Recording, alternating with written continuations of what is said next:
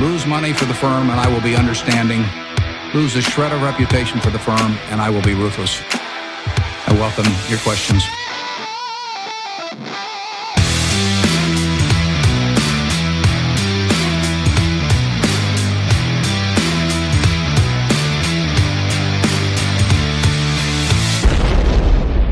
Välkomna till Kvalitetsaktiepodden. Det är jag som är Ola. Och det är jag som är Claes. Det här är avsnitt nummer fem. Vi spelar in den tjugonionde november. I förra avsnittet så har vi en liten, ja ingen, inte en tillrättaläggning, men lite tilläggsinformation som föll bort. Ola nämnde en fantastiskt läsvärd bok om sunda aktieinvesteringar av Howard Marks. Men titeln föll bort där. Den heter ju naturligtvis The Most Important Thing. Ja. Finns i flera olika utgåvor. Alla lika läsvärda misstänker jag. Ja, det kan man väl säga. Ja. ja, vi är lite sent på den här så våran heter väl Illuminated eller något sånt där med ja. lite sköna kommentarer från... Lite olika finansmänniskor. Ja, nej. Till och med Buffett läser Howard ja. så då, då, då ska du också läsa Howard kan man säga. Precis. Eh, vi har fått en fråga om vårt intro. Mm. Det är kul, det höll vi på med en stund va? Mm. Och ja, det är naturligtvis Warren Buffett som eh, pratar i inledningen där. Eh, det är från en kommittéutfrågning i samband med... Salmon Brothers-skandalen på åttiotalet. När Buffett gick in och tog över som ordförande där. Ja, precis. Eh, och musiken, den har vi köpt från audio jungle punkt net. Eh, den heter In Indie Rock och eh, snubben som har gjort den heter Alex Gråhl. Precis. Det mm. var lite upprensning från förra veckan. Ja. Eh, idag då? Mm. Eh, då ska vi ju eh, prata lite grann om vår filosofi först. Mm. Vi har fått en fråga om varför vi sålde Fenix Outdoor eh, så snabbt. Just det. Skulle inte vi vara långsiktiga? Mm, eh, stämmer. Vi ska ha en liten eh, specialare idag om eh, bolag som säljer teknik till butik. Ja, precis. På allmän begäran eh, ska vi gå igenom lite olika bolag som säljer teknik till detaljhandeln. Inte minst Pricer då som... Eh, Har många fans bland våra lyssnare. Ja, men det är härligt med sådana här populärbolag. Mm, och vi har ju också ra- lite rapporter vi ska gå igenom. Det blir väl de sista för, den här, för det här kvartalet. Och det är bland annat B T S då och S J R. Ja, mm.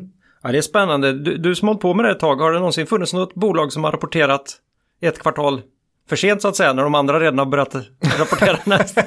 Nej, inte riktigt så sent. Men, men det här är ju verkligen liksom sist ut då. Men B T S och S J R är ju absolut kvalitetsbolag. Nej. Så att... Eh, Nej, ja. det finns ju regler för det här. Jag skojar lite, men ja. det, det börjar bli sent. Ja, det börjar bli, det börjar bli sent. sent. Men vi, vi försvarar dem ju förra varvet här om att mm. va, vad ska vi fokusera på? Får se om de levererade också då. ja, ja, ja, nu när de har haft tid på sig att försöka... Frisera, frisera. Ja, frisera siffrorna. Ja. Eh, citatet. Eh, Keynes. John Maynard Keynes, alltså national, en av nationalekonomins fäder, mm. har ju eh, sagt en hel del om investeringar också. Just det. Spännande tycker jag. Eh, en fråga har kommit in. Eh, när slutar ett kvalitetsbolag att vara ett kvalitetsbolag? Ja, det är ju viktigt. Med den här typen av investeringsfilosofi så måste man ju... Det är inte ofta man ska byta aktier om man har en långsiktig investeringsfilosofi med kvalitetsbolag, men ibland måste man göra det och då måste man ju kunna identifiera när ett kvalitetsbolag blir något annat så att säga. Mm, det tar vi. Mm. Eh, och innan vi drar igång då så vill vi påminna våra lyssnare om att aktieinvesteringar alltid innebär ett stort risktagande. Satsa aldrig kapital på aktier som du inte är beredd att förlora. Och med det sagt vill vi också påminna om att historiskt över längre tid än femton till tjugo år slår normalt investeringar på börsen alla andra tillgångsslag. Långsiktighet, Ola. Mm. Varför sålde vi Fenix så snabbt? Ja, eh, långsiktighet är något jag verkligen förespråkar och eh, jag har ju privat en sån portfölj där jag verkligen har de här kvalitetsbolagen och bara äger över tid. Eh, i vårat bolag där vi handlar och lever på aktiehandel så vill, måste vi egentligen ha, eller vill framförallt ha en högre avkastning än femton procent per år i snitt. Så, och vi, som jag berättade förra Förra avsnittet så ligger vi över trettio historiskt över femton år så att då måste man helt enkelt vara lite mer aktiv. Och Fenix som hade gått nu från åttahundra till tusen spänn hade tagit mycket av sin kortsiktiga potential, tycker jag. Eh, långsiktigt ett fantastiskt bolag som jag absolut skulle kunna äga, men kortsiktigt försöker vi optimera portföljen så att vi ska kunna få ytterligare lite be- bättre avkastning. Eh, mm. Och det, det är då skälet till att vi har sålt. Sjunker den tillbaka till nio hundra kanske vi köper det, mm. eller så va. Så att, eh, mm. ja. Men vi skulle ju fortfarande aldrig gå in i ett bolag som inte också har en långsiktig potential. Nej, för att vid köptillfället så är det ett bolag man kan äga för evigt. Sen om den går upp väldigt mycket på kort tid så... Eh, säljer vi ofta. Det är som I A R Systems till exempel, ett bolag som är väldigt dyrt och har varit länge, men har fortfarande över tid varit en väldigt bra eh, aktieinvestering, för den, de växer över tid, men vi köper inte nu på P E tjugofem, eh, men kommer det ner till P E femton tjugo så skulle vi absolut köpa igen. Så att eh, ja, det, det är förklaringen. Mm. Eh, kom gärna med kompletterande frågor så kan vi säkert rodda i det här mer, men eh, det, det är helt enkelt skillnaden att gå från från de femton procenten och längre upp, och det tar mycket, mycket, mycket mer tid. Mm, och du måste ju vara jättebra påläst och ha eh, göra ständiga prognoser på, på resultatutveckling och sådär, för att kunna veta när ett bolag inte riktigt är intressant i ett kortare perspektiv. Och kort perspektiv för oss är ju snarare ett år, det är ju runt ett år. Så mm. kort är ju inte som kort som många andra pratar om, utan det är ju, när vi pratar kort sikt pratar vi om ett år, mm. lång sikt tio kanske. Mm. Så att, ja. Det måste man ju komma ihåg, att det som hände i Fenix var ju inget vi hade förväntat oss alls, utan det, det tänkte vi att ja, på ett års sikt där så borde vi hamna där någonstans. Kom, så... kom två rekommendationer, det kom en bra rapport efter vi hade snackat om dem, och dessutom kom ju två rekommendationer, en i Dagens Industri, och då kan det gå tjugo procent på kort tid i ett mindre bolag. Nu är inte Fenix jättelitet, men ändå. Ja. Så jag hoppas att de som funderar på det här har fått ett bra svar. Men återkom annars mm. så, så gräv, grottar vi lite till i det här. För det här är en av grunderna. Ja. Och det är en svår fråga för oss också. Mm. Vi har ju ett tema idag. Ja. Så himla skoj. Ja. Ja.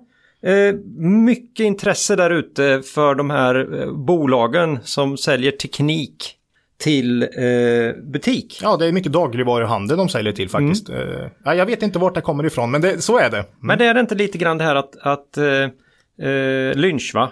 Mm. Alltså du, ja. du ser att ja, jag ser Ica, jag kan inte gå in i, men här, de här, nu byter Ica ut sitt kassasystem här och grejer va? Mm, mm. Det är inte lite den? Jo, det är mycket möjligt. Det är något du ser varje dag, och vissa av de här som investerar kanske är teknikintresserade och uh, det här måste vara bra, och, och ser det här liksom utvecklingen som händer och ser fördelarna med en viss typ av teknik när de går och handlar. Så att jag tror det är en, en faktor. Eh, absolut. Ja, det är jättespännande. Mm. Men eh, de här bolagen då som eh, du har valt ut idag, då börjar vi med allas favoritverkare som Pricer. Det här bolaget säljer elektroniska hyllkantsetiketter med tillhörande system. Eh, I över femtio länder har jag läst mig till. Mm. Uh, tyvärr verkar de ha kommit lite på kant med sina aktieägare också sen i våras här. Mm. De har gått ner lite, men det här är en ganska volatil aktie om jag har förstått saken rätt över tid. Så att... mm, mm. Uh, ja, precis. Uh, senaste tre åren är dock aktien upp en fyrtio procent tror jag. Uh, uh, I Q tre nu så sjönk både omsättning och resultat. Uh, I orderingången var dock väldigt stark, delvis på grund av en stor order i U S A. Jag tror Q fyra kan bli bra här, och tjugo arton bör definitivt bli bättre än tjugo sjutton. Um, vinst per aktie kanske femtio öre för tjugo arton, och då blir P E på sjutton arton någonting. Uh, bolagets omsättning har vuxit med cirka sju procent i snitt senaste åtta åren. Uh, så det är ju inte så där fantastiskt bra om man tittar över tid. Vinsttillväxten har under samma tid varit noll, och det är ju givetvis inte bra. Okay. Man har klass. tappat marginal samtidigt som man har ökat omsättningen då. Bolaget har haft oerhört turbulent i ledning och styrelse under de senaste fem sex åren. Det är nya vd:ar på löpande band, och styrelseordförande valde att lämna med omedelbar verkan så sent som i augusti i år. Nu är Helena Holmgren tillförordnad vd, och vi hoppas att hon är rätt kvinna för jobbet. Det här är ju ett bolag med långa säljcykler, och det är stora affärer, och det här gör ju att resultatet och omsättning slår väldigt mycket mellan både kvartal och år. Det är något som bolaget också säger själva i sina kvartalsrapporter. Det, det går igen lite i de här bolagen vi kommer att prata om här. Ja, att, att det, det är lite som projektbolag nästan. Ja, det, det är ju det, och det är samma för alla de här bolagen. Det är ganska stora införsäljningsprojekt, och enskilda affärer får jättestort genomslag på kort sikt då va. Mm. Så ja, mycket viktigt att hålla koll på orderflödet i de här, skulle jag säga. Mm. Eh, och, men något som också är jobbigt med den här typen av bolag, det är ju att det är mentalt jobbigt. För du måste kunna vara med, är det långsiktigt sådana här bolag måste du kunna vara med i ett år när omsättningen går ner femton till tjugo procent på grund av att en stor order uteblir eller något sånt. Eh, men Pricer, ja, som sagt sju procent tillväxt de senaste åtta åren, inte sådär jättebra, och vinsten har ju stått stilla. Det är ju inte något superintressant för oss såklart. De har dock en stark finansiell ställning och hundrafemtio miljoner låg i kassan vid Q tre:s utgång. Mm. Så det, och det är ingen förvärvsdriven tillväxt det här, utan de har ju gjort allt organiskt, och det här borgar ju för att man ska kunna hålla uppe utdelningarna framöver, och utdelningen är bra i Pricer. Man kan dela ut hela vinsten, uppskattar jag, även framöver, så då blir det ju femtio öre nästa år och kursen står i åtta åttio, så det är inte dåligt. Mm. Eh, justerar man för kassan så är P E på femton ungefär, och då är det ju ganska så, ja, hyggligt rimligt liksom. Eh, så jag, jag tycker egentligen, summerar man Pricer nu sen den, den har kommit ner från elva spänn, elva tolv kronor i våras till åtta åttio, eh, tycker jag den känns hyggligt rätt värderad i dagsläget faktiskt. Mm. Eh. Ett litet utdelningscase nästan. Nästan börjar bli faktiskt, och, men det är ju absolut inte det jag tror aktieägarna, de mindre aktieägarna har här, utan de ser lite tekniken som den, den som kommer bli dominerande i världen framöver, och det är ju liksom det stora långsiktiga caset Pricer. Men om du, om du tittar på vad de har presterat hittills, så ser jag det mer som ett utdelningscase idag egentligen faktiskt. Mm. Gör jag. Mm. Men stabil, hundrafemtio miljoner i kassan och så, så att det är ju, det är ett stabilt bolag tycker jag.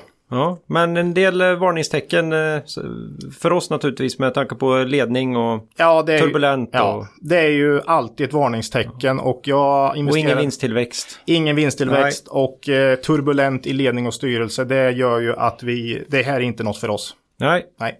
Bra. Uh, nästa bolag på listan här är Strongpoint, uh, norsk kapitalförvaltare i ordets mest ursprungliga mening. Uh, det innebär att de har säkerhetslösningar för kontanthantering. Ja, just det, just det. Ja. Uh, uh, tydligast avtrycket i samhället är väl de här cashguard-systemen som man uh, hittar. Mm. Finns garanterat i en närbutik. Mynt. Någonstans. Hur man stoppar mynten är ja. Ja, och mm. även pengarna, kassör, kassörskan, kassören tar ju, ja. uh, tar ju och stoppar iväg dem så att de inte går att komma åt då för någon. Precis. Uh, jag utgår från att det är kombinerat med deras andra Eh, stora ben här. Eh, det här att de har system som förstör pengarna. Eh, de, ha, jag, vet, jag vet inte varför de kommer från den sidan. Det borde jag kanske veta. Men mm. de, de har ju, det finns ju två sätt att skydda värde. Alltså, framförallt pengar. Det ena är ju att se till att det går inte helt enkelt inte komma åt dem. Mm. Men det, det, det Strongpoint är bäst på är att se till att de helt enkelt blir förstörda. Mm. Om de, man försöker stjäla eller råna. Då. Just det. Eh, och, och då innebär det att de säljer också väskor till värdetransporter. Och hela system. Värdetransportlösningar med bi, för bilar och hela konkalongen. De har en, lite andra ben också, etiketter, eh, och sen har de det som de hoppas ska växa, sådana här klick och collect lösningar då. Just det. Som är kopplat till näthandel, du köper på nätet och sen handlar du i butik, då står det i en låda där. Coop har de bland annat där som kund, vet jag. Mm. Mm. Eh, och för att knyta an bakåt lite här då, så säljer de också återförsäljare för Pricers. Ja, de inst- installerar Pricers system. Ja, ja eh. så det, det är snyggt va? Ett ja. litet ekosystem här börjar byggas direkt då. Jo, precis. Ja, det här är ju ett norskt bolag som sagt, och det här året, tjugo sjutton, är ju i mångt och mycket ett förlorat år för bolaget. Inga större affärer. Precis som vi pratade om vad gäller Pricer, så har Strongpoint nu gått igenom ett år helt utan affärer. Va? Då blir det svagt helt enkelt för den här typen av bolag. Omsättningen är jätteslagig och långa säljcykler, precis som vi pratade om i Pricer. Bolagets omsättning har dock vuxit med i med knappt tio procent per år senaste sju åren. Så där mm. ligger man ju lite högre än Pricer om man tittar på den långsiktiga tillväxten. Men såklart, tjugo sjutton stiger ut på den negativa sidan. Eh, den här typen av bolag, precis som Pricer, tycker jag man ska köpa år då de inte har redovisats någon ny order. Eh, för då brukar ju resultat och omsättning sjunka ihop. Och sen så kommer ett år, ett år med lite fler ordrar och aktien kan eh, ta fart igen. Men över tid, som sagt, tio procent per år senaste sju åren. Det är ju helt acceptabelt. Mm. Eh, jag det här är ju svårt att göra prognos just nu och det är jättesvårt även i Pricer just för att du vet ju inte om det blir ett år med mycket ordrar eller ett år med lite ordrar. Säljer du som ett bolag vi ska ta lite senare här, Strax, som säljer sjutton miljoner produkter varje år, då är det ju inte lika viktigt, va? Men om du har tio affärer på ett år och du tappar en, ja då är du ner tio procent i omsättning. Mm. Så att eh, det är mycket viktigt att hålla koll på ordrar och det gör dessutom väldigt svårt att prognostisera. Mm. Eh, men på en osäker prognos så kan jag tänka mig att eh, Strongpoint handlas på P tolv tretton på nästa års vinst. Eh, jättesvårt, men b- håll koll på ordrar här tycker jag. Börjar ordrarna ta fart, då kan Strongpoint bli ett intressant bolag. Mm. Och jag såg faktiskt att de har redovisat en eller två ordrar här under hösten som kommer in i Q fyra och i början på nästa år. Så att eh, mm, man får hålla lite koll där tycker jag. Mm. Vi har redan nämnt om någon annan gång tror jag när vi pratade om det här med att, att titta lite längre bort. I Sverige går ju kontanthanteringen ner, men i världen som helhet så, så håller den sig... Du håller kontanterna sig starka fortfarande. Det kan ju ja, gå jo. fort, men precis. Eh, det, finns in, det finns ingen sån global trend i alla fall. Nej, när jag kollade på Loomis för många herrans år sedan, så fi, eller ja, för många herrans år, fem till tio år sedan, så eh, kommer jag ihåg att jag hade en diskussion med någon just om att kontanter försvinner. Men då läste jag på flera ställen att kontanter i världen växer. Och det har jag faktiskt snappat upp senaste åren också, att kontanterna, antal, kont- mängden kontanter växer i världen. Mm, i omlopp, ja. Mm. Mm. Mm. Ja, det är spännande. Mm. Eh, nej, så, så Strongpoint då, vi, vi såg ju jätteintressant ut för något år sedan också. Eh, förmodligen var det ju, de är ju starka i Sverige och Norge. Sverige och Norge har bytt ut sina valutor. Mm. Det innebär att du måste byta åtminstone insatsdelar i de här cashguard-systemen och så här. Just det. Det blev en liten hopblandning tror jag. Eh, nyförsäljningen såg ganska stark ut. Jag tippar att man bytte ut en del system helt enkelt också i samband med att eh, man ändå skulle in och, och göra stora ja, säkert, åtgärder. Va? Säkert. Och det, det, så det, det kanske var, såg lite för bra ut. Mm, mm. Och, och det märks i år också här att, att, att de har haft jättesvårt att försvara sig nu. Då, när. Ja, precis. Mm. Men precis. Det, det är och, och, och, lite spekulation och, och, från min sida, men n- tror det finns något i det också. Nej, men det stämmer säkert. Och både i Price och Strongpoint ska man komma ihåg att de har en viss del återkommande intäkter. Men de är fortfarande på en så pass låg nivå så att det liksom inte riktigt klarar av att hålla emot när man tappar de här stora ordrarna ett visst år. Va? Eh, men, men på sikt, om fem till tio år, då kanske... Då kanske de här återkommande med liksom uppgradering av system, service och så vidare, de blir så stora så att ett år utan nya affärer eller med mindre affärer, då faller du bara ner till liksom en liten bit, va? Och går fortfarande plus så att säga. Mm. Uh, så att uh, ja, med tid kan det bli bättre. Ja, det var uh, Strongpoint där då. Ja. Uh, går vi tillbaka till Sverige igen. Mm. Uh, Itab. Uh, kompletta butikslösningar med allt från belysning till kassaflödeslösningar och det, det här är ju ett väldigt, de till, levererar ju massor med olika grejer så att mm. Ja visst, och de har, ja, de har en förvärvshistorik också så att de har ju köpt på sig massor olika bolag inom med egentligen enda gemensamma nämnare att de gör kundupplevelsen bättre i, i butik, va? Uh. Och det här bolaget har jättefin historik. Jag har följt det jättelänge och eh, senaste tio åren har man snittat tolv procent i omsättningstillväxt och vinsten har stigit med femton procent i snitt per år. Här finns dock en, en viss utspädning. Jag uppskattar den till cirka tjugo procent. Så justerar man för det så är ju inte tillväxten mer än lite drygt tio procent bara. Mm. Eh, och den här tillväxten som jag sa är mycket förvärvsdriven och det där har ju lett att, till att eh, man har en hög skuldsättning idag. Nettoskulden ligger på två komma två miljarder och motsvarar cirka fyra årsvinster i dags, dagsläget. Eh, det ska jämföras med eget kapital som är en komma fem miljarder. Soliditeten är på tjugonio procent. Mm. Eh, så till skillnad från Pricer har man ju en rejält svag balansräkning istället. Eh, P E här uppskattar jag till cirka femton, precis som eh, Pricer då om man justerar för nettokassan. Den fina historiken tycker jag dock motiverar ett högre P E, men skuldsättningen drar givetvis ner det här så att summa summarum tycker jag aktien känns hyggligt rätt värderad i dagsläget eh, på P E femton. Mm. Um, ja, och den har faktiskt tappat en hel del på börsen senaste tiden också. Eh, Så att, ja, kanske. Ja, du tycker den har kommit ner till rätt nivå nu kan ja, man säga. Ja, nu, nu tycker jag den har kommit ner till en rimlig nivå. Men det är ju inte så att den har blivit köpvärd tycker jag. Utan det är, ja, den är, ligger hyggligt rätt här nu, känns mm. det som. Ja. Ja. Sista teknik i butikföretaget här då. Mm. Zeta Display. Ja. Helhetsleverantör inom digital skyltning. De är väl lite rakare i alla fall vad de kränger. Ja, det är ju tv-apparater kan man säga, för där man kör ett rörligt eh, säljbudskap då eh, på något sätt. Och det här är ett bolag jag inte har haft, haft jättemycket koll på förut. De har egentligen alldeles för kort vinsthistorik för, för oss. De vände till vinst tjugohundrafemton. Och det här är ju liksom inte förhoppningsbolagspodden, så att eh, det är inget bolag vi har och haft koll på liksom. Eh, men bolaget växer extremt snabbt och eh, de har växt med cirka femtio procent per år senaste tre åren. Och eh, som sagt, för tre år sedan vände, ja, tjugofemton vände man till vinst. Eh, så att det börjar ju bli ett bolag. Om två år så är det ju fem år. Jag brukar säga fem år med vinstdrivande bol- som ett vinstdrivande bolag, då börjar det bli intressant för oss. För då kan man se någon form av stabilitet.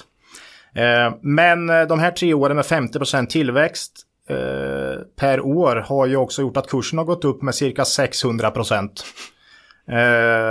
Så ja, marknaden har hängt med, och det här visar ofta att omse- ja, nu har de dessutom vänt från förlust till vinst, och det är ju ofta de starkaste casen tycker jag. Extrem tillväxt och vänder från förlust till vinst. Då brukar du kunna få en hisklig Kurs, kursutveckling, och det är ju precis vad som har hänt här med Zeta Display.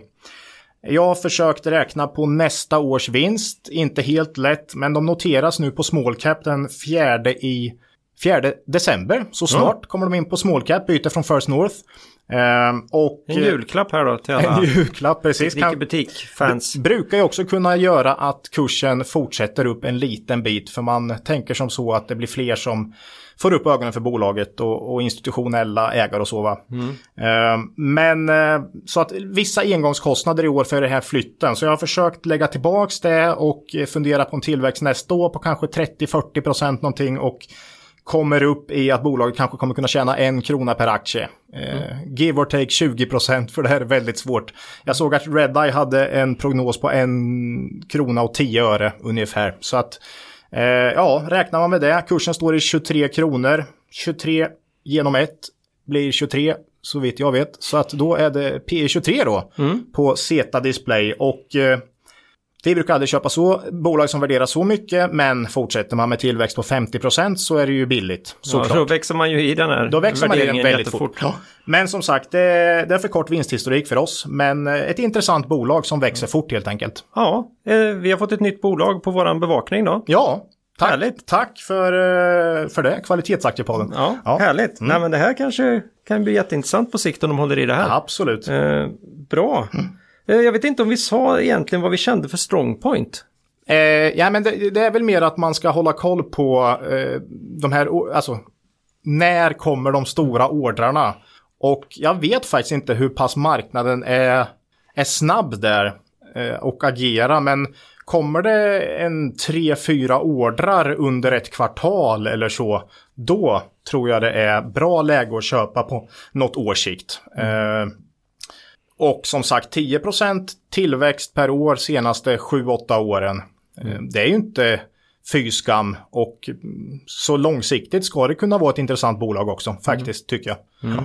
Ja, vi, vi fortsätter uppdatera dem så att säga, ja. Och håller koll på vad som händer där. Absolut. Bra. Mm. Det var specialdelarna här. Teknik i butik, ja. Ja, ja, hoppas, hoppas någon tyckte det var givande och intressant. Ja. Det har vi tyckt i alla fall. Mm. Eh, Ja, då rapportperiodens allra sista flämtning, får vi ja, säga här då. Precis. Eh, tre bolag ska vi ta idag här. Eh, vi börjar med eh, ett av våra och mina och dina också favoritbolag, B T S.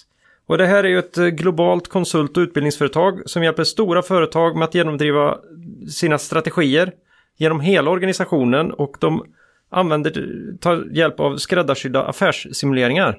Just det. Eh, Förstår man inte det här är det väldigt lätt att förstå det om man går in och t- läser lite på deras hemsida. De är ganska duktiga på att förklara det. Mm. Du var ju på stämman förra året också, vet jag, och eh, mm. blev imponerad av, av bolaget och bolagsledningen. Eh, och det är lätt att bli. Det här är ett bolag med en fantastisk eh, historik och fantastisk ledning som äger mycket aktier, Henrik Ekelund. Och mm. så vitt jag vet så är han den vd på Stockholmsbörsen som suttit längst. Ja, det här bolaget har allt jag drömmer om som investerare. Bolaget har omsättningsväxt vuxit med cirka elva till tolv procent senaste tio åren.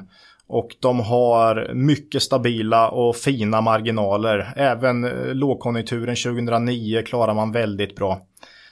Nu har man sagt att man ska växla upp tillväxten ytterligare och höjde förra året målsättningen till tjugo procent omsättningstillväxt per år, inklusive förvärv då. Ja, för det är ju det. Nu, nu, man har ju förvärvat mycket genom åren, men nu har man ju en tydlig förvärvsstrategi också. Ja, man har förvärvat genom åren som du säger, men lite mer sporadiskt.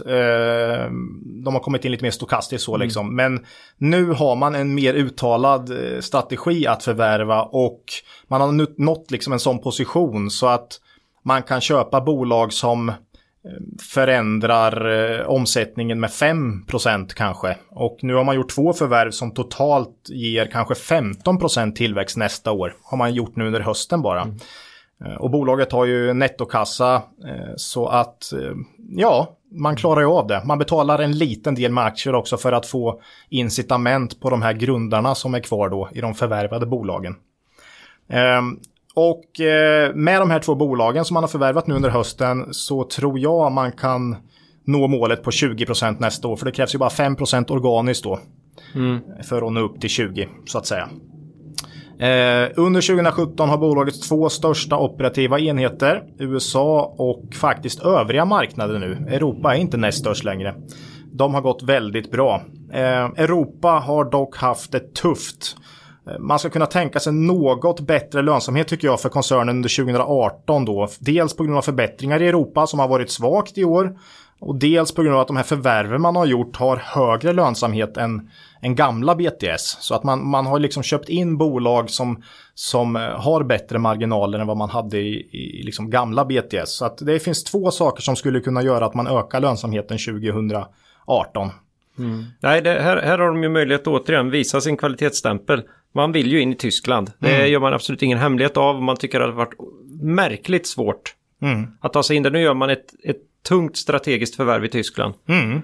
Eh, och det ska bli så vansinnigt spännande att se om, om man åtminstone inte bara kan behålla eh, verksamheten i, i, det, i det förvärvet utan även utöka det och få, få en, ett brofäste i Tyskland här nu. Precis, man skulle kunna ha det som någon form av kanal in till de här kunderna med sina övriga eh, tjänster då. Mm. Så att, eh, jätteintressanta förvärv och jag såg på rapportpresentationen här nu och han var, vd eh, Henrik Ekelund var så väldigt, var, han, var, han var lyrisk över de här förvärven så att det, det känns bra. Det andra förvärvet är Storbritannien va? Ja just det, precis. Mm. precis. Eh, egentligen globalt, no. men eh, det är från Storbritannien. Eh, det här gör nog att p- bolaget handlas till cirka P femton på nästa års vinst. Ungefär. Med då en tjugo procent tillväxt och lite högre marginaler. Eh, och de har ju dessutom femtio procent i U S A. Så om den här skattereformen i U S A blir verklighet så landar ju P E-talet kanske på... Sjunker någon enhet, fjorton kanske, mm. något sånt. Och det är ju definitivt ett jättebra pris tycker jag för ett skuldfritt tillväxtbolag med fantastisk historik och jättebra tillväxtförutsättningar framåt. Mm. Jag, jag tycker nästan man kan betala arton till tjugo P E för ett bolag som B T S som växer med tjugo procent per år. tjugo är inte orimligt. Man brukar ju snack, snacka om P E G-tal, det vill säga att du kan betala samma P E-tal som bolaget har i tillväxt va? Mm. Så att P fjorton femton då, femton kanske, om du inte tror på en skattereform i U S A och Trump har inte varit så lyckligt, så, så framgångsrik än så länge på, på att få igenom sina saker så att det kanske inte blir något. Men Nej. ja, känns, känns, känns som ett vettigt köp och framförallt för en lång portfölj. Det här är också ett av de här bolagen som man kan köpa och äga för evigt tycker jag. Vi kommer tillbaka till dem ibland då. Mm. Mm. Ja, det kanske märktes att vi, vi tycker om dem lite grann. Jag måste återkomma, jag var ju, var ju på stämman här mm. för, uh, i våras. Och, och alltså, han kliver upp efter alla de här åren och säger att nu äntligen är vi läge att växla upp. Oh. Nu, nu har vi den position vi har jobbat för i alla år. Liksom. Mm. Det är ju... Ja, det, det är... Och all, och det är ju ingen där i alla... Han har ju alltid levererat förr, det finns ingen som... Nej. Inte tro på det liksom. Och det finns ingen anledning att inte tro på det heller. Nej, och sen han har drivit det hela tiden och jag vet inte, kan han vara sextio år nu? Nej, jag, jag vågar inte gissa. Nej. Men ja, där kring. Ja, alltså och nu säga, nu ska vi höja vårat mål till tjugo procent tillväxt. Att ha den hungern, drivkraften, ja. Det är också fantastiskt. Nej, det är de och McKinsey liksom. Ja. Ja, det, är, ja. Det, är, det, är inga, det är inga små drakar Nej. Man, man slåss med där kan Nej, säga. Så är det. Fantastiskt. Ja. Ja, ett äh, jättekul äh, bolag här nu då, mm. äh, tycker jag. Mm. Strax. Det här är ett äh, relativt litet bolag som äh, säljer mobiltillbehör idag. Äh, det är ju mestadels som man tittar till omsättning, i alla fall mobilskal och förmodligen också intäkter. Mm. Äh, där har de flera egna starka varumärken. Äh, eller de har det också inom andra delar, men Eh, Exquisite, eh, Gear four och sen Urbanista har de också, men det är mer hörlurar och sånt va? Ja just det, precis. Mm. Mm. Eh, ja det här är ju ett bolag som, vad säger man, backade in på Novestras handelsplats förra året. Novestra var ju ägare i Strax sen tidigt tjugohundratal tror jag. Det är ett gammalt investmentbolag. Ett gammalt investmentbolag, mm. ja. Jag tror de köpte in sig i Strax runt tjugohundra. Mm. Uh, och nu då så tog man då Novestras plats förra året på Smallcap. Uh, om vi kollar på Strax då så har man en omsättningstillväxt på cirka tio procent per år senaste sju åren. Uh, vinsten har dock vuxit klart mer, uh, femton uh, nästan i vinsttillväxt i snitt då. Uh, och här har man ju fått, jag har i alla fall fått leta i Novestras gamla årsredovisningar för att hitta bra statistik för Strax. tjugohundrasju bytte man ju, innan tjugohundrasju sålde man mobiltelefoner också. Vilket man absolut inte gör nu då. Uh, utan nu är det bara tillbehör, det är skal, det är sådana här plastskydd för mm. skärmar. Ja, skärmskydd ja. Skärmskydd. Eller displayskydd. Displayskydd, precis. Ja. Och det är hörlurar uh, et cetera. Mm. Ja, vi har varit och tittat lite, de Telia-butikerna är i alla fall fulla. Ja, det liksom tjugofem procent av Telia-butiken var nästan Strax-produkter såg jag här nu. Så att det är den typen av produkter man säljer till eh, över hela eh, världen. Eh, men som sagt, Europa är jättedominerande fortfarande och står för nittio procent av omsättningen ungefär. Men man växer väldigt fort numera i Nordamerika, Mellanöstern och Asien. Där man liksom växer med femtio till hundra procent då eh, på året. Eh, och det här tror man, ju, tror man ju själva ska driva tillväxten kommande år. Eh, kryddat med förvärv som man faktiskt inte alls är särskilt rädda för att, att, att göra. Eh, marginaltrenden är tydligt uppåt. Har varit så senaste åren på grund av att man ökar andelen egna varumärken hela tiden. Man säljer alltså som jag sa förut sjutton miljoner produkter per år. Och då har jag räknat ut att ett snittpris per produkt blir sextio kronor till sina mm. eh, kunder då va. Som är butiker, alltså rena teleoperatörer, eh, detaljhandelsbutiker. Clas Ohlson var kund såg jag. Så att, och e-handelssajter, mm. Alibaba, Amazon och de här, och sen har man dessutom egen e-handel, så att man har inga egna butiker, viktigt att komma ihåg. Mm. Eh, men man säljer alltså sjutton miljoner produkter per år. Eh, och den här marknaden för mobiltillbehör förväntas växa med över fem procent även kommande fem år. Eh, det är en stark marknad och såklart driven av hela den här mobiliteten med eh, iPhone och eh, att alla ska ha en mobiltelefon helt enkelt. Om man snittar och byter ungefär var tjugosjunde månad läste jag. Mm. Så att varannat år ska man ju ha ett nytt skal och eh, skärmskydd och, och lurar eller vad det nu är va. Så att ja, det driver ju en, en tillväxt såklart. Och sen har vi ju de här bytena också som sker antingen lite i förtid eller att man väntar in eh, en, en ny, ny modell. Just det. Det, det märker de ju av väldigt. Ja, och det, om jag tar Q tre här nu då, eh, så var det ju första kvartalet på ett par år där omsättningen sjönk eh, några procent då, fyra komma nio procent ner. Och det berodde på att då iPhone tio, eller iPhone ten, jag vet inte vad man säger riktigt, jag tror det är iPhone tio, mm. eh, försköts då in i Q fyra, den lanseringen. Och ja, då kommer bytena av skärmskydd och skal i Q fyra istället för Q tre. Och förra året kom nya iPhone i september. Så att det påverkar då Q tre. Men det här gör ju att Q fyra kan bli väldigt starkt istället. Och det säger man också nu i, i kvartalsrapporten att man eh, ser en stark efterfrågan på de flesta marknaderna. Och av de flesta produkterna. Uh, det här typen av produkter ser inte jag som särskilt konjunkturkänslig heller. mobiltelefon börjar bli en integrerad, nödvändig del av allas vardag. Man kanske kan dra lite längre på byta, men jag tror att livslängden inte är så där. Den tekniska livslängden är inte särskilt mycket mer än tre, tre år på en mobiltelefon, utan då vill du ha något nytt helt enkelt. Och, då... mm. och, och, och även alltså, strax, eh, även om vi får en, en lågkonjunktur så kanske man då sälj, köper en något billigare telefon, kanske du vill fortfarande ha strax prylar. Mm. Kanske ännu mer då att du vill skydda. Ja, eller att du säger att jag vill inte byta mobil, men jag ska piffa upp den med ett nytt skal då istället mm. efter två år.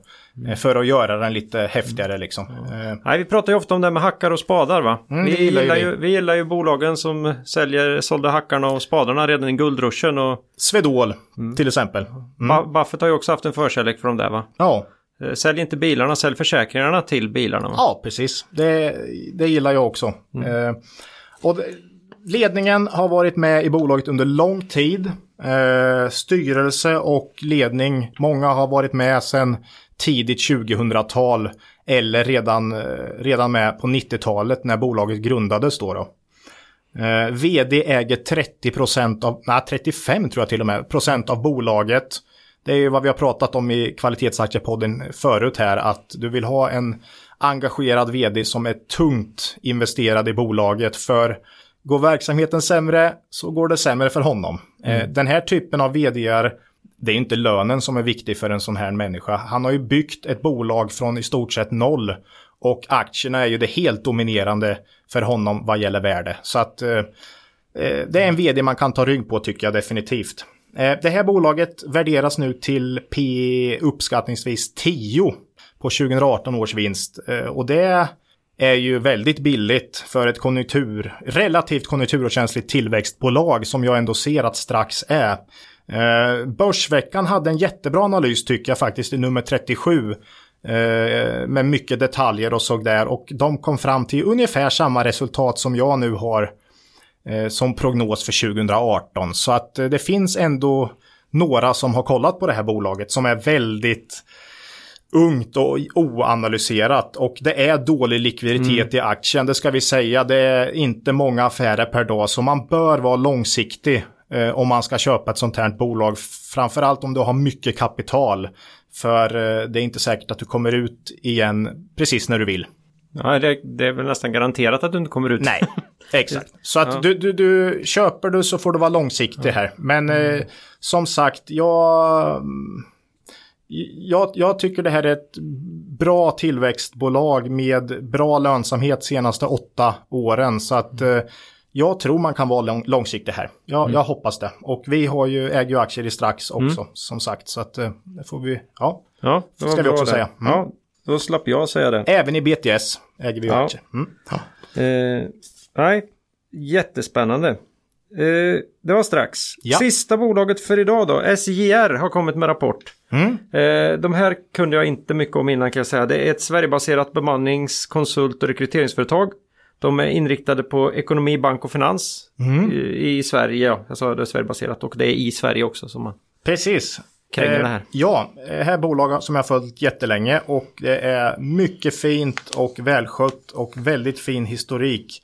Senaste tio åren har om, senaste fem åren, eh, senaste tio åren är det klart högre tillväxt, men man är ett sånt här eh, konsultrekryteringsbolag och som jag pratade här om N G S för någon gång sedan så är det ju så att desto större du blir desto svårare är det att växa procentuellt så att kollar man på tio år så har de vuxit med tjugo procent i snitt. Kollar man de senaste fem åren så har de vuxit med ungefär tio procent per år i snitt. Och det är väl där man kan, kan tänka sig att de ligger ungefär.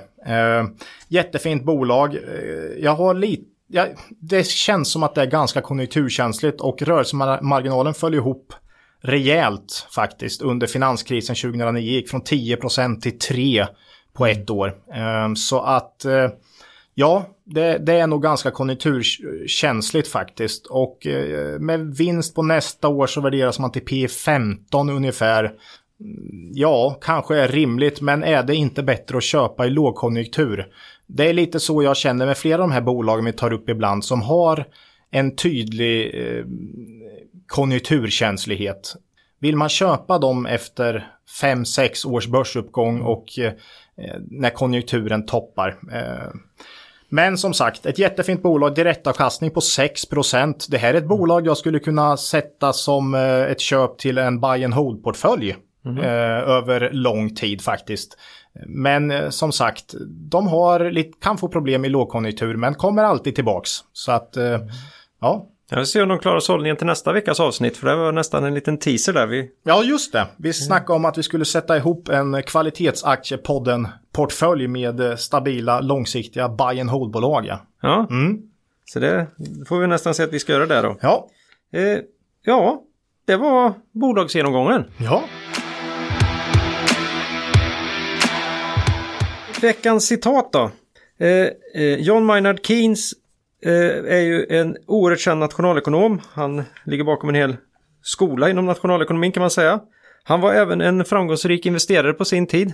Mm. Även om han hade lite äventyr med belåning och sådär. Och man kan tänka sig att det är lite därifrån då. Det här ganska kända citatet kommer ifrån då. Han, han har sagt det på tidigt nittonhundratal. Markets can remain irrational longer than you can remain solvent. Ja. Och det är ju något vi har pratat om, jag tror det var förra gången va? Ja. Så pratade vi om att eh, det är mycket farligt att eh, belåna sin handel med aktier. Eh, att belåna aktierna för sin handel helt enkelt. Mm. Eh, och få hävstång på det. Eh, Keynes gjorde ju det rejält. Jag tror han eh, hade nittio procent belåning eller något sånt där. Mm. När han gick omkull. Eh, första gången så att säga. Mm. Eh, och han lär ha myntat det här begreppet då. Och det här är så viktigt att komma ihåg tycker jag, att när det ser bra ut, när alla marknader går på högvarv, då är det lätt att känna att ah, men ska jag inte belåna lite för att få ytterligare lite mer. Jag, jag, jag snittar ju femton procent per år. Tänk om jag belånar. Då kan jag få lite till. Men, till tre procent ränta. Till tre procent ränta. Liksom det är ju kanon mm. va. Men... Vad händer det året då kraschen är ett faktum och du står med din belåning? Du har belånat en aktie, H och M till exempel, och den börjar tappa. Eh, ja, då kan du bli tvingad att sälja av rubbet. Du kan förlora allt. Du kan inte förlora allt om du inte är belånad. Ja, om inte alla dina bolag är så att säga konkursbolag. Men, mm. den men då har du ändå är... förlorat pengar som du kanske inte hade tänkt göra något annat med än att låta dem Nej, växa. Nej, precis. Men belåning... är inget vi gillar. Mm. Och det, det, det, det kan vi väl symbolisera med det här citatet från Keynes. Mm. Och man kan även utläsa det här just att det är jättestor skillnad mellan fundamenta i ett bolag och vilken kurs den har på, i det korta perspektivet. Ja, precis. Och det, Keynes hade, som han skriver om just den här affären, eh, att han hade rätt och fick rätt, men något år senare. Mm. Han hann inte, alltså... Nej, han, han gick i... Marknaden kunde vara irreleva- äh, irrationell längre tid va. Eh, så att, ja, du... Mm. Om du inte är belånad så har du ju lugnet och eh, tiden mm. att vänta ut marknaden. Det har du ju inte annars. Mm. Och det, det är väldigt viktigt att komma ihåg. Mm. Ja, eh, nej, det var, det var spännande att läsa på lite, lite grann här om eh, Keynes. Eh, jag tänkte också den här utvikningen runt... makroperspektivet, det här är ju alltså en man som på den tiden han höll på var nog ansedd ja, som en av de bästa på att förutspå konjunkturcykler och förändringar. Och han började också sin handel utifrån det här makroperspektivet. Men kom ju alltså ju längre han kom in och ju mer framgångsrik han blev lämnade han ju det och började ju med strikta bolagsvärderingar mm. och har ju jag tryckt på om det rätt mycket kan man säga. Mm. Det tycker jag, ja, det är återigen, det är fascinerande. Han ja. trodde ju att han skulle kunna lista ut va? Mm, mm. Nej, men det, från makro. Det gick inte. Det stödjer oss i våran eh, filosofi då. Att... Ja, det är inte alls därför jag tar upp nej. det. Nej, nej, det var en ren, det var en ren slump alltså. Att ja, råkade... ja, ja. Nej, men att han överger makro som är, var så duktig ändå och började jobba med bolagsanalys, det, det säger mycket tycker jag. Mm. Eh... Han ska ha lagt en halvtimme i veckan eller? Ja. Mm. Det, och gjorde betydligt bättre resultat när han tittar på bolagen. Mm, mm, mm. Ja, men det där kan ju vara hörsägen. Ja. Eh, bra, det var citatet.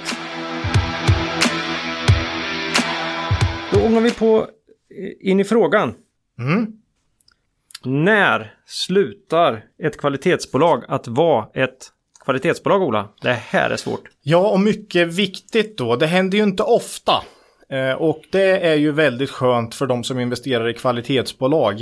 Eh, och, och känna till att ett kvalitetsbolag tenderar att vara ett kvalitetsbolag.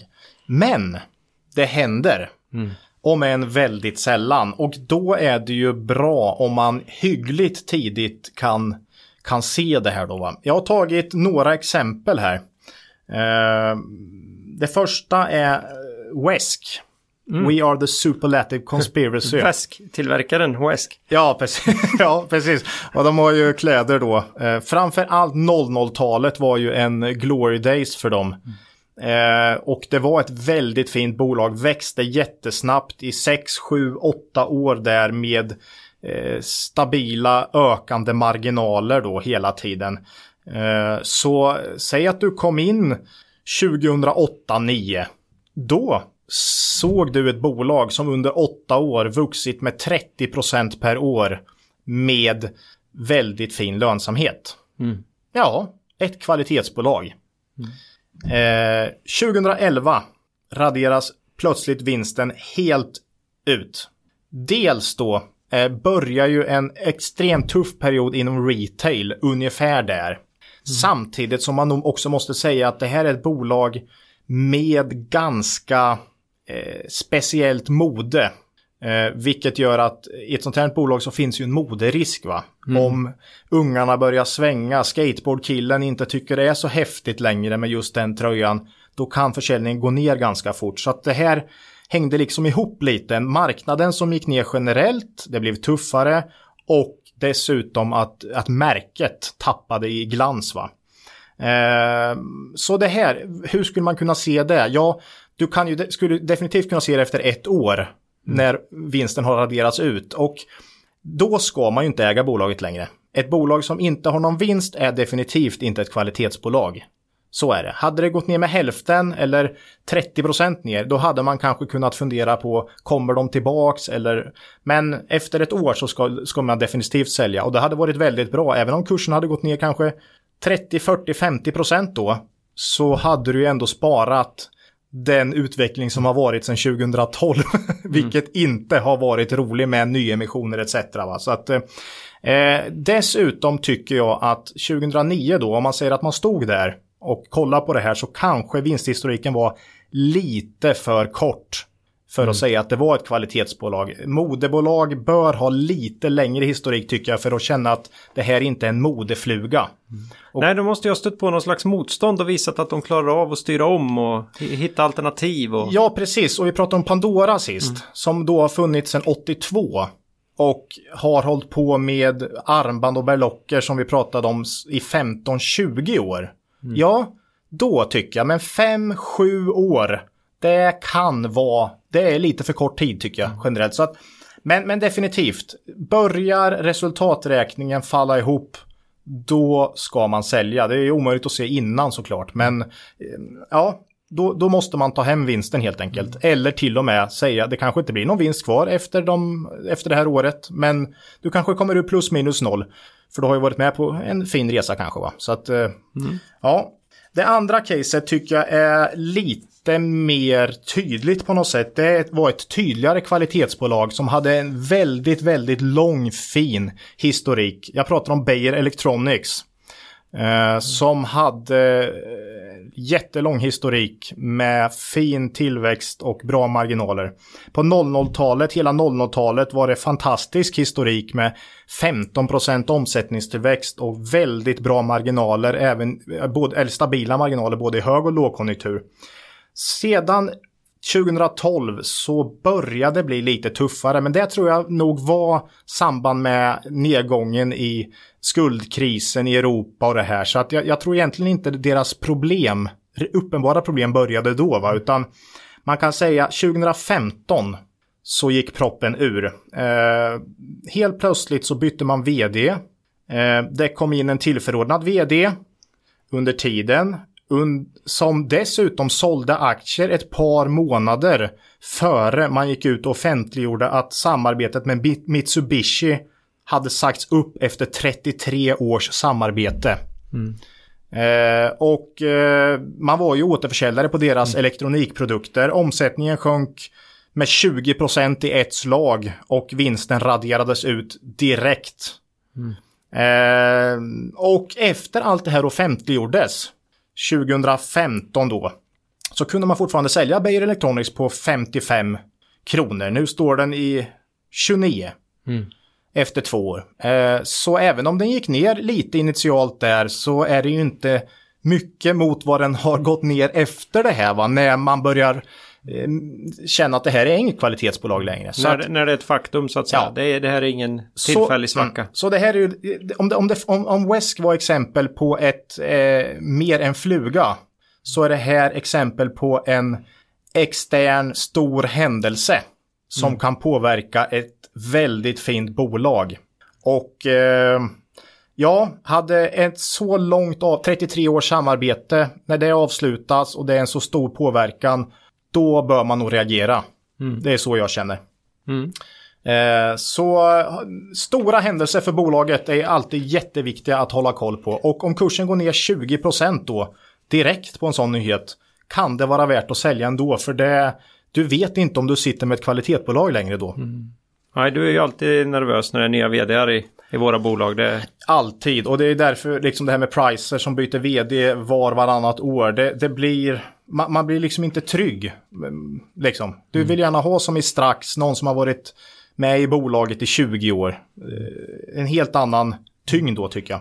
Mm. Man kan ta ett annat exempel också. Med, på motsatsen, Doro, mm. som var katastrofbolag, eh, däcktelefoner mm. eh, fram till tjugo åtta ungefär, då eh, fransmannen Jerome kom in och beslutade att man skulle lägga ner åttio procent av bolaget. Nej, inte lägga ner, men fasa ut. Mm. Det blev ju en långsam utfasning av alla de här Tele- däcktelefonerna, och istället börjar man fokusera på tjugo procent av omsättningen i bolaget.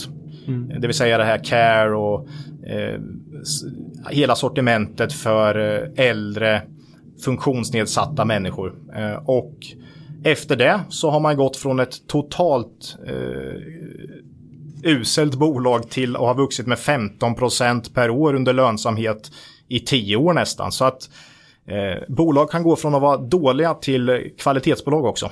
Mm. Har vi det sagt? Ja, och tillbaka igen kanske man har lite otur då. Kan också. Ja, så ja. Kan det vara. Ja, ja. Bra. Eh, det var det om kvalitetsbolag. Mm. Då är det dags att knyta upp säcken igen, Ola. Ja. Ja, och eh, då vill vi säga att det blir ett nytt avsnitt. Två veckor. Mm. Vad ska vi prata om då? Ja, vad var det nästa gång? Vi ah, sa en buy kvalitets and... buy and hold portfölj, va? Ja, mm. Komma med lite tips i alla fall på vad vi skulle kunna tänka oss att ha en sån portfölj. Precis, köp och äg för alltid. Ja, mm. Så vässa pennorna. Mm. Och eh, det vill ni inte missa, och ni kan mejla oss på kvalitetsaktiepodden at gmail punkt com, podden med två D. Eller så går det utmärkt att kommentera på Facebook, på våran sida där. Mm. Eh, Ola, mm. han vill gärna in frågor. Ja, eh, ja, börs i allmänhet och kvalitetsaktier i synnerhet. Mm. Ska vi se eh, om, ni, om vi kan få in någonting ytterligare där. Det kommer in bra med frågor, så vi har så vi klarar oss. Men vi, vi mm. sållar gärna bland, eh, bland nya bra grejer som ja, kommer in. Vi har fått ganska mycket frågor, det är kul. Ja, bra. Mm. Ja, slutligen då, Ola, något makro idag? Nej, inte då heller. Nej, men eh, då hoppar vi biten om teknisk analys också då. Ja, jag råkar ha ett psykologiskt motstånd mot den typen av analyser. Ja. Ja, jag förstår det. Mm. Äger vi några av bolagen, Ola? Eh, B T S och Strax. Inga av butiksbolagen, nej. Nej. nej. Vi hade Strongpoint en gång i tiden, men mm, mm, mm. Det, det, det är water under the bridge, så att säga. Precis. Eh, bra. Då säger vi hej då för den här gången. Och kom ihåg, det är först när tidvattnet drar sig tillbaka som du får se vem som badat naken. Lose money for the firm and I will be understanding. Lose a shred of reputation for the firm, and I will be ruthless. I welcome your questions.